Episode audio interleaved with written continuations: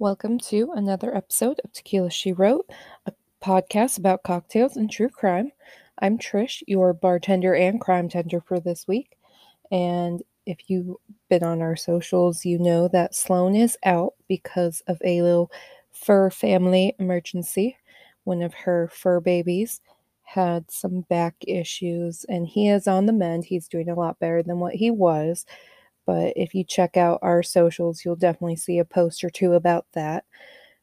But we didn't want you to go without an episode from us for two weeks, so I decided that I would do a little episode for you just to get you your little true crime fix. And today we are actually doing the murderer, um, Stephen Port. He is also known as the Grindr Killer. He is based out of England, so this will be our first international, I guess, case you could say. And with it being Pride Month, I just felt like, you know, maybe do an episode based on the, you know, some of the horrible crimes that have been done to our LGBTQ plus community. And yeah, I guess with that being said, well, if you don't know too much about Stephen, maybe you'll learn some things today and we will kick you off to the episode.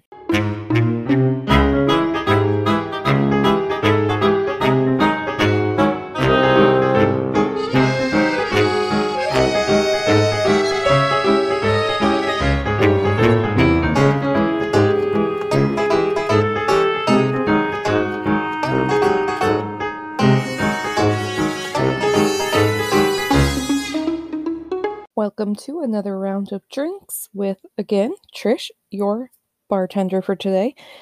And I have been on a beer kick, and I don't know why. I do still love my cocktails. You could definitely catch me with a margarita anytime I am invited to have margaritas, or I just feel like I want a margarita.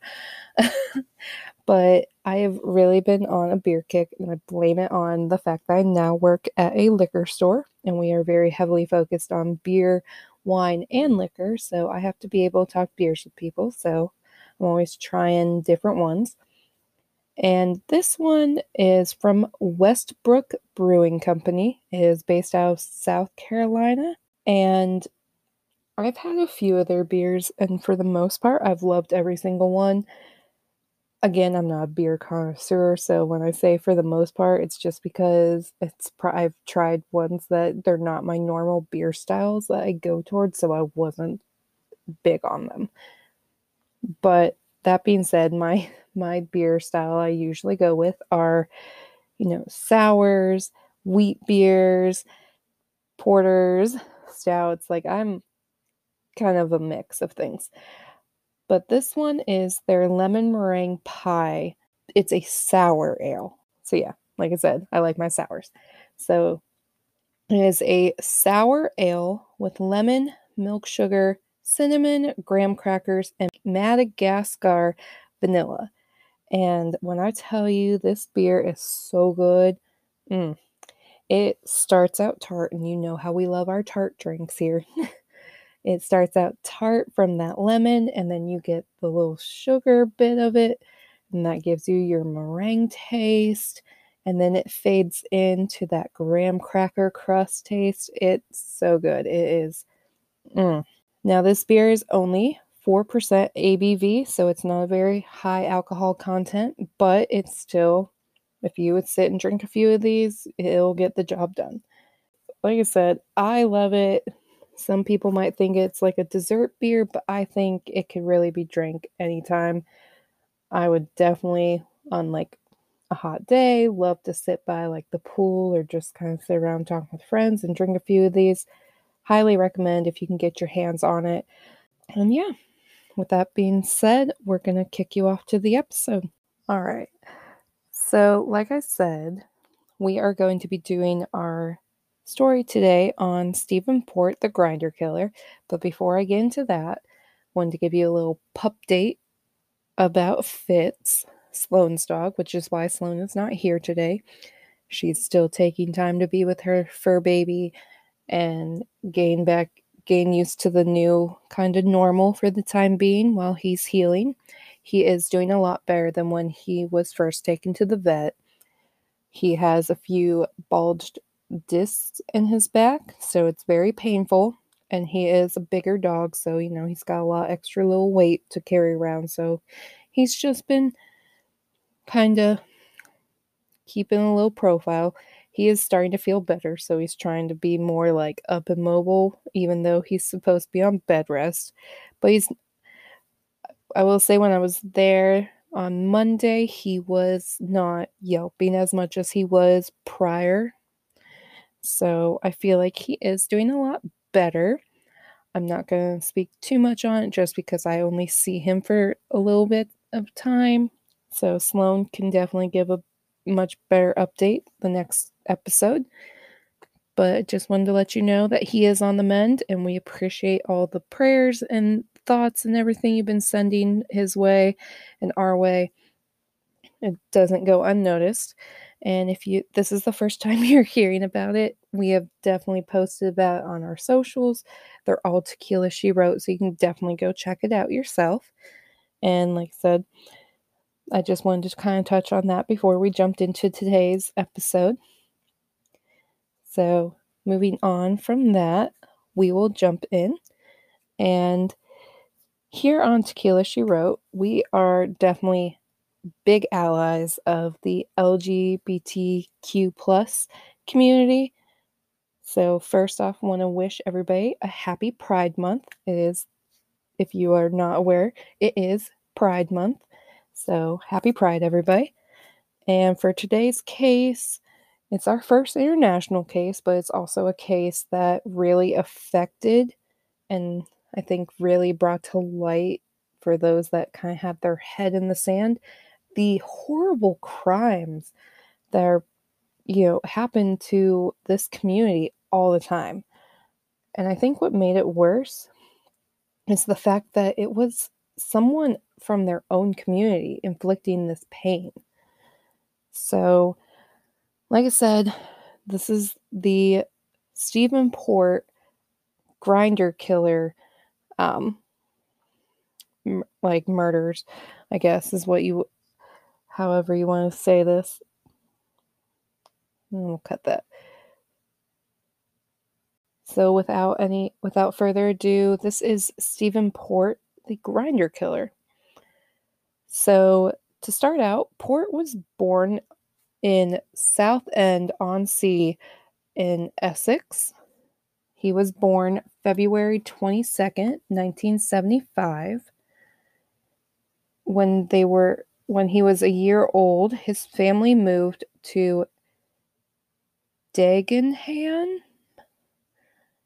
Dagenham, I think is how it's said. Sorry, I'm not the greatest with the English um, cities as much as I love England. I have I'm terrible at pronouncing a lot of these names. But we're going to say it's pronounced Dagenham in East London. And that's where he grew up and his parents still live to this day. He was described as a loner and was often bullied at school during his childhood. And this came from his sister Sharon. So I'm highly like inclined to believe that this is the case and I mean it would explain a lot of things. His teachers said he was quiet and his neighbor described him as having a particular childlike personality. He exhibited odd behavior as a grown man, like playing with children's toys. So, already kind of creepy. After leaving school at 16, he went to art college, but it was too expensive for for his parents, so he spent 2 years training as a chef. So a huge shift. I don't know how someone goes from art to like being a chef, but whatever. In his mid 20s, he came out as gay, and according to his sister, his mother took this news very badly. So, this is probably a big trigger for him. A former partner said their relationship ended due to his childish childish personality. So again, probably another little trigger for him. He lived with his parents until about his mid 30s, which he then lived alone in a flat in Barking, London. Again, sorry if I butchered that. I am so sorry. I probably should have asked someone how to say these. He worked as a chef at a stagecoach a stagecoach bus depot in West Ham. He briefly made an appearance on Master Chef too, which is crazy. Son, you can't be coming in here yelling. I'm sorry if you're hearing my cat. Is Sloan's got two dogs. I have two cats. My one cat is very vocal and he wants all my attention right now. so, like I said, he made an appearance on Master Chef, which is crazy. I will definitely have to see if I can find that episode to watch just because uh how many like murderers and that have we seen on TV and we don't even realize it at the time. So, at the time of his murders, he was described as having an athletic appearance due to him regularly going to the gym. So it's not like he was like catfishing these people. He was actually like in really good shape, apparently. He was bald though, and he hid it publicly by wearing a blonde toupee and this was a professionally placed piece, so he had so much confidence, and this gave him the confidence to meet these men. On June 19th, 2004, at 4:18 a.m., emergency services received an anonymous call saying a young boy looked like he'd collapsed on the street and barking.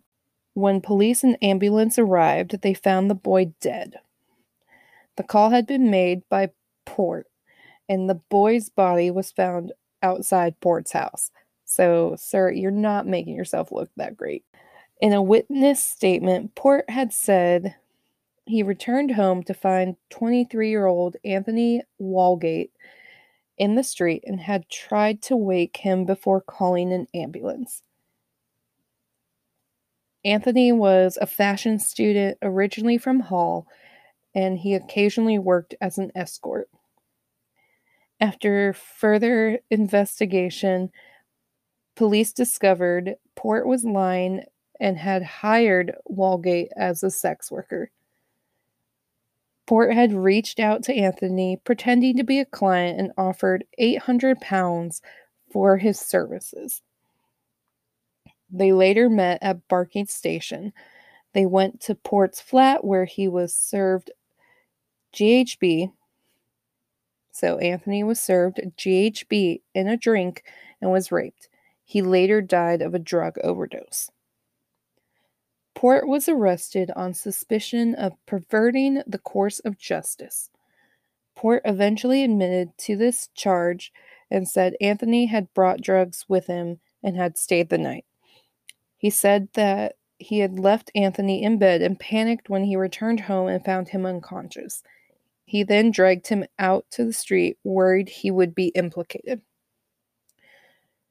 So he doesn't deny that, like, he had Anthony over. He just says, you know, it was all an innocent mistake. Like, he came over, we had sex, he brought these drugs, he took he probably said, like insinuated that he had taken these drugs and that's why he you know became unconscious in that.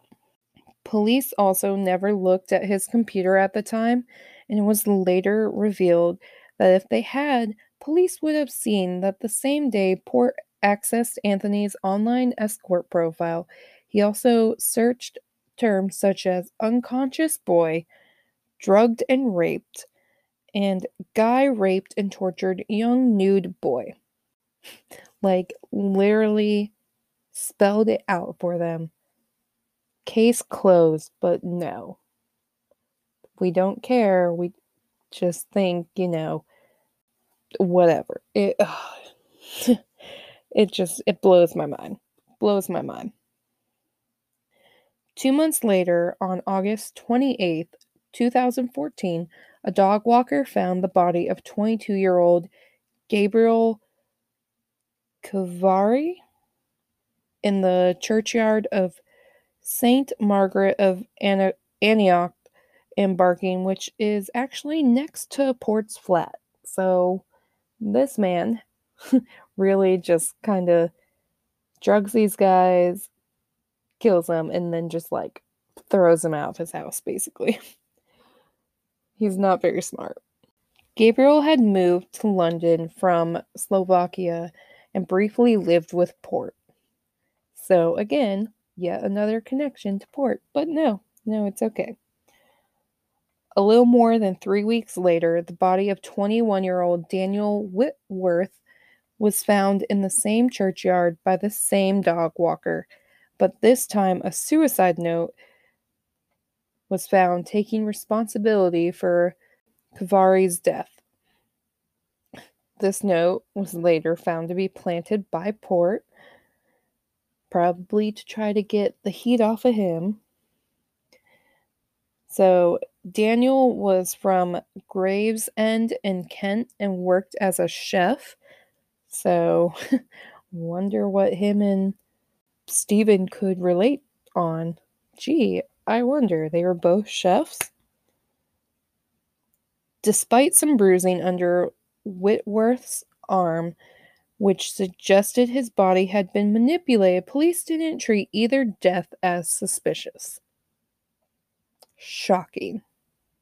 During this time, Port was actually convicted of perver- perverting the course of justice and was sentenced to eight months in prison. Upon his release in September 2015, a fourth man, Jack Taylor, who was 25, was found dead in the same churchyard as Kovari and, Wint- and Whitworth. And again, police didn't treat the death suspicious and inc- instead concluded his death was a drug overdose. Jack lived with his parents in so Jack, like I said, lived in Dragonham with his family. He worked as a forklift truck driver. And what really like makes me so angry about like all these deaths is the fact that pretty much the same MO is used and they're all like have drugs in their system. It's all like the GHB, but yet there's nothing suspicious. It's just a coincidence. It's just a bunch of, you know, gay men that have died. Sweep it under the rug. These police literally should be ashamed. So it wasn't until after friends and family looked into the deaths themselves that police were actually pressured to investigate these suspicious deaths. And on October 18th, 2015, Port was actually arrested. Finally. During his trial, the media coverage named him the Grindr Killer, and this prompted other victims of Port's to come forward. So, this ended up adding on seven charges of rape and four of sexual assault to his four murder charges. So this man had been busy. He'd been contacting these men, meeting up with them, drugging them, raping them, and these four unfortunate souls had to had too much of their of the drugs that Port was giving them in their system and ended up overdosing, which is just ugh, I'm sure it's a horrific way to die. So, Port denied all the charges against him, actually, but he was convicted and given a whole life sentence for his crimes. The judge accepted that Port's intention was only to cause harm and not kill his victims, but also said he must have foreseen the high risk of death, especially after the death of his first victim. So the judge said yeah, sure, you probably didn't mean to kill him, but you still continued to do this. You you knew that them dying was a possibility, but you still did this.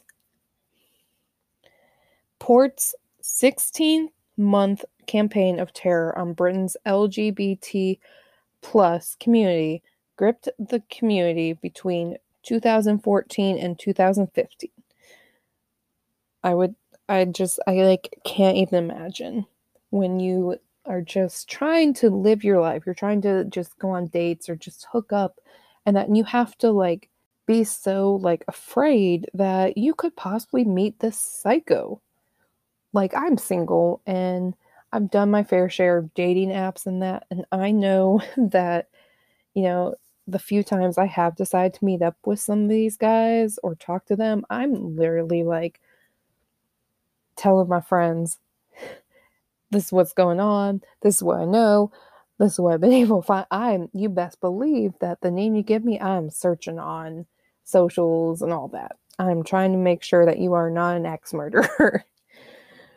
but and then if I ever did meet up with someone, one, I either have a friend like tagging along that is like sitting somewhere, or they have like I have so many people that have my location know that literally send them a message whenever I get there. I never let the guy pick me up. I always meet them. But they always know where I'm going. They know what like kind of the game plan is and that and I just I always send them a text when I get there. And whenever I'm leaving, I send them a text again. So I like I said, the fact that this was a year basically this was over a year of a community feeling like one, you always feel like you're targeted, but two, like you don't know if the person you're meeting up with could possibly kill you. So, Port targeted his victims on queer dating apps. He drugged, raped, and killed them before disposing of their bodies. There were the few that were fortunate to not get killed, but still, he did drug and rape them. So, you know, does it really make it any better that these people survived? No. But they do live another day. Their families still get to love, like, get to see them, hug them, do all that. So it's still an unfortunate thing, but at least they did get to keep their lives. So while on these apps, he actually made up his background. One time he said he graduated from Oxford and served in the Royal Navy. Another time he claimed to be a special needs teacher. I said he wasn't catfishing, but he kind of was because he's not being truthful about himself. Port used GHB on his victims. He would serve it to them in a drink and then rape them. All four of his murder victims showed high doses of GHB in their system, but Port also used drugs such as poppers, Viagra, mephedrone, and meth- methamphetamine. So I'm sure some of these other drugs might have been in their system, but the GHB overdose is what killed these guys. During the investigation and in the years since, police have actually been criticized for their handling of these crimes, as they should. For instance, with Daniel's case, the pathologist found evidence of manual handling prior to his death. Also, he had been wrapped in a bed sheet, which had not been forensically analyzed and a bottle of GBL was found near the body, and that was not tested for fingerprints or DNA as well. So, huge red flags in this investigation. It's like these police literally said, mm, he's a gay man, whatever, don't care. Drug overdose, cool. The Independent Office of Police Conduct said it found systemic failings in relation to the case, but that none of the 17 officers involved faced further action for misconduct, which is complete bullshit. You go to the police for help and they it's like they said fuck you to this whole community, to the family, to the friends, everybody. Like they just said don't care, move on. It's fine. You'll get over it. It's like so it's just it's so heartbreaking. But that is pretty much my case.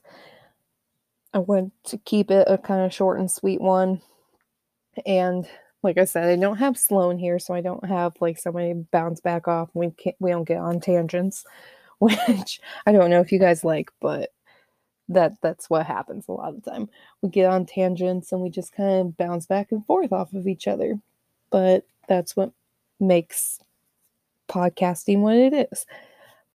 Like I said, I figured this case was a very I don't want to say good case, but it was a a case that I felt like, you know, this month Pride deserves to bring awareness to yes, it is Pride Month and we want to celebrate, but we also want you to be safe. We want you all to stay safe and, you know, put these boundaries in place and make sure that people know who you're talking to, who you're meeting up with. You know, they know where you're going on these dates or meeting people and that, and you're just being safe. And yes, this is about a like specific community, but this really relates to anybody that is dating. It's scary to date nowadays. I don't want you to sit back and think like you have to hide, but also I want you to be safe. We want you to be safe. And with that being said, I'm going to kick you off. Be sure to check us out. I'm pretty sure next week we will have our normal, so be on the lookout for that. But yeah, with that being said, I'm going to kick you off and we'll see you next time. All right, for this last call, I'm not sure how long it's going to be, but I really wish Sloan was here with me because we have both been completely obsessed with this court proceeding since it was televised we've been keeping up with it via TikTok and that. So I'm sure maybe we're getting a little biased information, but we're also watching like the court TV like feeds and that. But I'm talking about the Johnny Depp versus Amber Heard defamation case that just wrapped up. As the time I'm recording this, it wrapped up Wednesday. And oh, I'm so happy with the outcome of that. I am so happy that the court ruled in favor of Johnny Depp because even without hearing the recordings that Amber tried to throw in as evidence that she was the abused and all the pictures and like the bruises that she claimed to have some it, something never sat right with me. I I always felt that, you know, there was something missing. And after hearing the recordings and that and seeing the pictures, the faked pictures and everything, allegedly fake pictures, I should say. But after seeing these pictures and just hearing her stories and how nothing seemed to line up with like even the people that they brought in to testify for her. I feel that sure Johnny may not be perfect. Sure, maybe one point he did, you know, lose his temper, whatnot, but if you listen, it feels like he was the provoked and he was the abused, not the abuser. So media is trying to spin this as media and Amber are trying to spin this as a huge setback for women everywhere. But he, wake up. Here's the thing women are not the only ones that are abused, men can be abused too. And Johnny has proven that. If you think about it, anytime a celebrity goes to court or, you know, has these allegations, you know, thrown about about him or them, people come out of the woodwork. There are usually, for one claim of abuse or cheating, 20 more like come out of the woodwork. Johnny, for six years, has been called a wife beater, an abuser. Not a single person besides Amber has come forward saying that he abused them. And to me, that speaks volumes. Volumes. And then as you hear these court proceedings, it's just crazy to me. And I'm like I said, I'm I know I'm excited. I know Sloan was very excited that the court ruled in favor of Johnny because like we said, we definitely believe him that he is the abused, not the abuser. And justice for Johnny Depp because he has lived through 6 years of hell. He has lost pirates, he technically lost the Harry Potter role, but also he said he was stepping down. So I feel like that one's kind of up in the air, but still. This has definitely affected his career and not Amber's, but now this is definitely going to affect Amber's career, but it's her own fault. She got on those stands, she lied. And that to me that is the huge setback for the Me Too movement. We went from having, you know, the ones that were the people that were abused finally being heard, finally being taken seriously. And then she wants to use that movement to further her own like advancement and whatnot presence, I guess, in the celebrity world. And that to me is so disgusting. That is the setback. And that's going to make people now question are these victims, you know, telling the truth? Is she the first one to probably do this? No. But she's the one that made it so public and that and Johnny finally said he'd had enough and I don't blame him. So, like I said, didn't think this was going to be a very long last call. And I know we normally try to keep things light and funny, but with this being such a big thing, I wouldn't just talk about it. I'm sure me and Sloan will bring it up sometime, but we are both Team Johnny on this. We're both so happy that Johnny finally got his justice and maybe, maybe he can go on living his life and you know we'll start seeing him in movies again. I believe that Beetlejuice 2 was announced and he's supposed to be in it and I'm excited for that. I want to see if he gets more roles. I just I'm excited to start seeing Johnny Depp in the public eye again. Like I have loved Johnny for years. And he's just he's such a sweet man. And you could see it in how he treated his team how he treated everyone in court like him and the little person that does the uh, typing of like what's being said and done in like the court. I forget what they're called but like they were it was so sweet to see him like kind of having conversations with with her and then even the the like sheriff in that. He just was so genuine with them and he bought breakfast for his like for the people that were waiting to get into the courtroom like some mornings. It's just like and then you heard the stories of how he let Amber's friends and some of his friends stay in his penthouses rent free. Like this man ha- is like the sweetest soul, and I feel like he doesn't have a bad bone in his body. He has had his traumas, and like I said, sure, when he was doing drugs and drinking as much as he was, sure, maybe he lost his temper and stuff. But she definitely gave it back, and she was caught on tape saying that she hit him. And you cannot convince me that she did not cut off his finger that literally from the time I heard that story and then like the I was like she did it. She did it. And so yeah. With that being said, again, gonna kick you off. Like I said, me and Sloan will probably talk about this some other time, but I just wanted to get on here while it was still fresh in everybody's minds and also let you know that here on Tequila She Wrote, we are Team Johnny, so justice for Johnny. And again, happy Pride Month to you all.